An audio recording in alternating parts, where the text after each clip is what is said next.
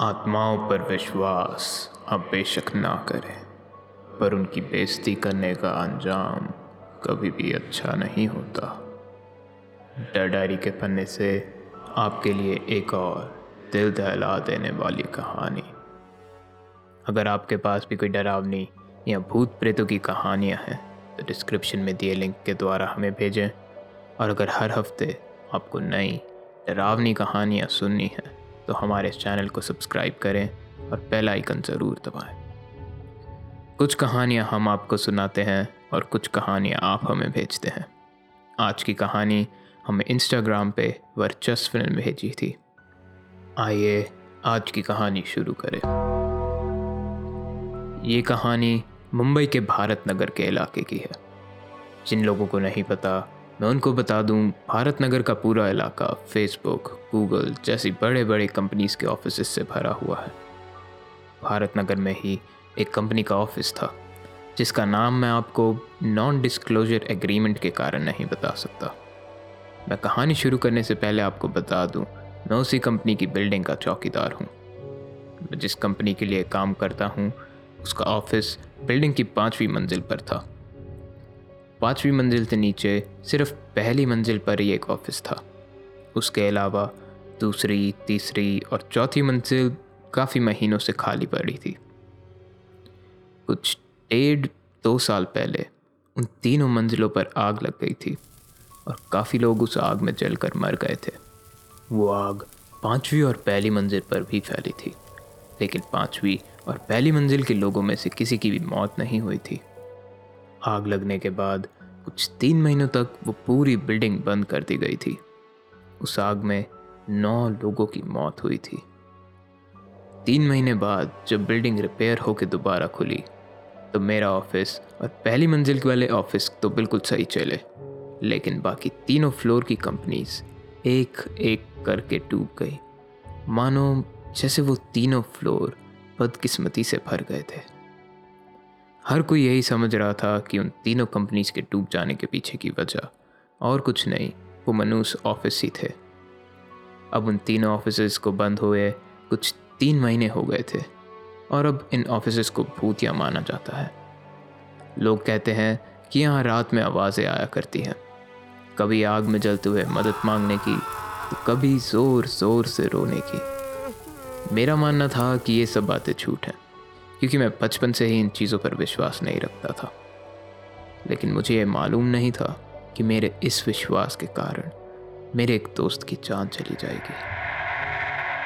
अब मैं आपको असल कहानी बताता हूँ। मैं और मेरा दोस्त धीरज पांचवी मंजिल के चौकीदार थे। वैसे तो मेरी और धीरज की ड्यूटी ज़्यादातर दिन में ही हुआ करती थी, लेकिन उस दिन हमारी ड्यूटी रात में लगाई गई थी। हमारी ज़्यादातर ड्यूटी साथ में ही हुआ करती थी।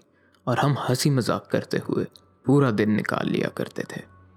मैं पिछले एक साल से इस कंपनी का चौकीदार हूँ, लेकिन धीरज को शुरू करे हुए अभी सिर्फ़ दो महीने ही हुए थे। मेरी पहले भी बीच बीच में रात की ड्यूटी लग रखी थी, लेकिन धीरज की ये पहली बार रात की ड्यूटी थी। धीरज भी मेरी तरह भूत प्रेत में विश्वास नहीं रखता था, और हम उन ऑफ़िस की भूतियों कहानियों का काफ़ी मज़ाक उड़ाया करते थे। उस रात भी हम आपस में ही एक दूसरे से बात कर रहे थे और रात को थोड़ा और मज़ेदार बनाने के लिए हम YouTube पर डर डायरी की कहानियाँ सुन रहे थे। ऐसे अंधेरी रात में भूतों की कहानियाँ सुनकर हम दोनों की ही नींद भाग चुकी थी। भूत प्रेतों की कहानियाँ सुनने के बाद धीरज मुझे अपने गाँव की कुछ कहानियाँ बता रहा था। ये सब बातें करने के बाद धीरज को सिगरेट पीने का मन कर गया। हमारे फ्लोर पर स्मोक डिटेक्टर लगे हुए थे। और हमें फायर अलार्म बच जाने का रिस्क नहीं लेना था। तो मैंने उसको बोला कि ग्राउंड फ्लोर पे जाकर वो सिगरेट पीकर वापस आ जाए। धीरज, कुछ पाँच दस मिनट बाद वापस लौटा। लेकिन अब न जाने क्यों, वो काफ़ी डरा हुआ लग रहा था। मेरे पूछने पर उसने बताया कि नीचे जाते समय लिफ्ट पर उसने ग्राउंड फ्लोर का ही बटन दबाया था। लेकिन न जाने क्यों लिफ्ट तीसरे फ्लोर पर ही रुक गई। ज़्यादा ना सोचते हुए लिफ्ट बंद कर कर वो नीचे जाने ही लगा था। जब उसे उस मंजिल पर किसी की आवाज़ आई, वो लिफ्ट से बाहर निकला और अपनी टॉर्च चलाकर तीसरी मंजिल का चक्कर काटने लगा। जब उसे वहाँ कोई नहीं दिखा तो वो वापस आ ही रहा था। जब उसे याद आया कि उस मंजिल पर भी कोई स्मोक डिटेक्टर नहीं है, इसी वजह से उसने वहीं पर अपनी सिगरेट चला ली। वो तीसरी मंजिल पर ही सिगरेट पी रहा था और कुछ आधी सिगरेट पीने के बाद उसने वहीं पर आधी जली हुई सिगरेट फेंक दी। उसके सिगरेट फेंकते ही उसने उस पूरी मंजिल पर दोबारा आग लगते हुए देखी। उसने बताया कि कैसे एक झटके से उसकी आँखों के सामने ही पूरी मंजिल आग में जलने लग गई थी। और जैसे ही उसने वहाँ से भागना शुरू करा, वो आग खुद ही गायब हो गई। मैंने उसकी किसी भी बात पर विश्वास नहीं करा। मुझे यही लगा कि वो ये सब बातें मुझे डराने के लिए बना रहा है। मैंने उसकी सारी बातों का मज़ाक उड़ाया और उसे यही बोला कि मैं उसकी बनाई मन घरट कहानियों से डरने नहीं वाला। वो मुझे कहने लग गया कि शायद उसने वहाँ पर आधी जली हुई सिगरेट फेंक कर मरे हुए लोगों की आत्माओं की बेइज्जती करती थी, क्योंकि उन सब की मौत आग से ही तो हुई थी। मैं उस समय तो उन बातों पर हंस रहा था, लेकिन अगर मुझे मालूम होता कि आगे क्या होने वाला है तो मैं उसी वक्त धीरज को लेके वहाँ से भाग जाता। उसका घबराना कम ही नहीं हो रहा था, लेकिन अभी भी मैं ये सब उसकी एक्टिंग समझ के नज़रअंदाज कर रहा था। रात के शायद चार बज रहे थे, जब मैं वॉशरूम गया। जब मैं वॉशरूम से लौटा तो मैंने देखा कि धीरज ज़मीन पर कान लगाकर वहीं पर लेटा हुआ है। मैंने उससे हँसते हुए पूछा, अब क्या हुआ? भूत ने तुम्हें ज़मीन से बाँध दिया क्या? उसने मुझे बोला कि जब मैं वॉशरूम गया था तो उसे नीचे से कुछ आवाज़ें सुनाई दी।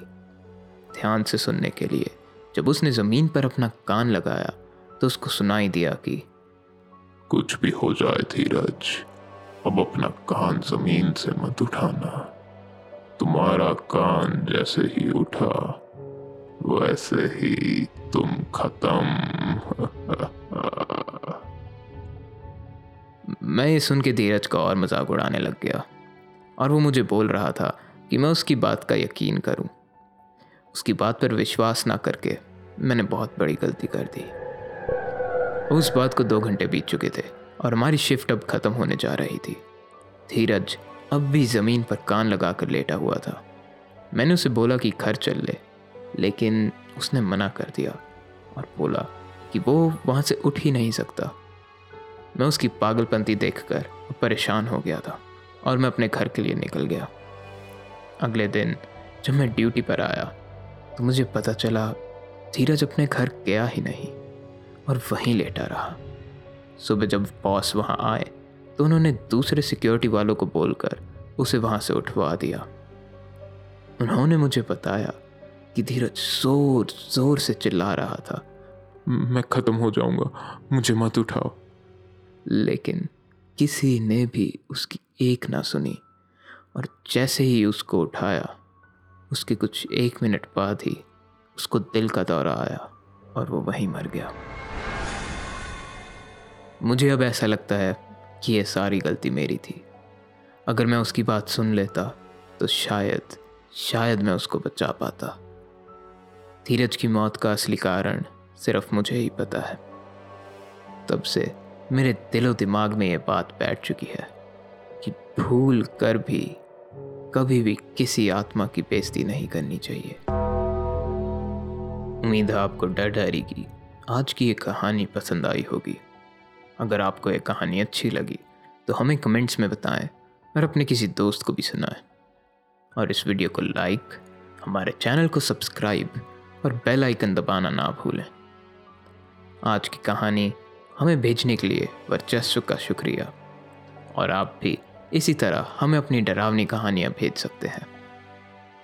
अभी के लिए अलविदा, और आपसे जल्द ही दोबारा मुलाकात होगी।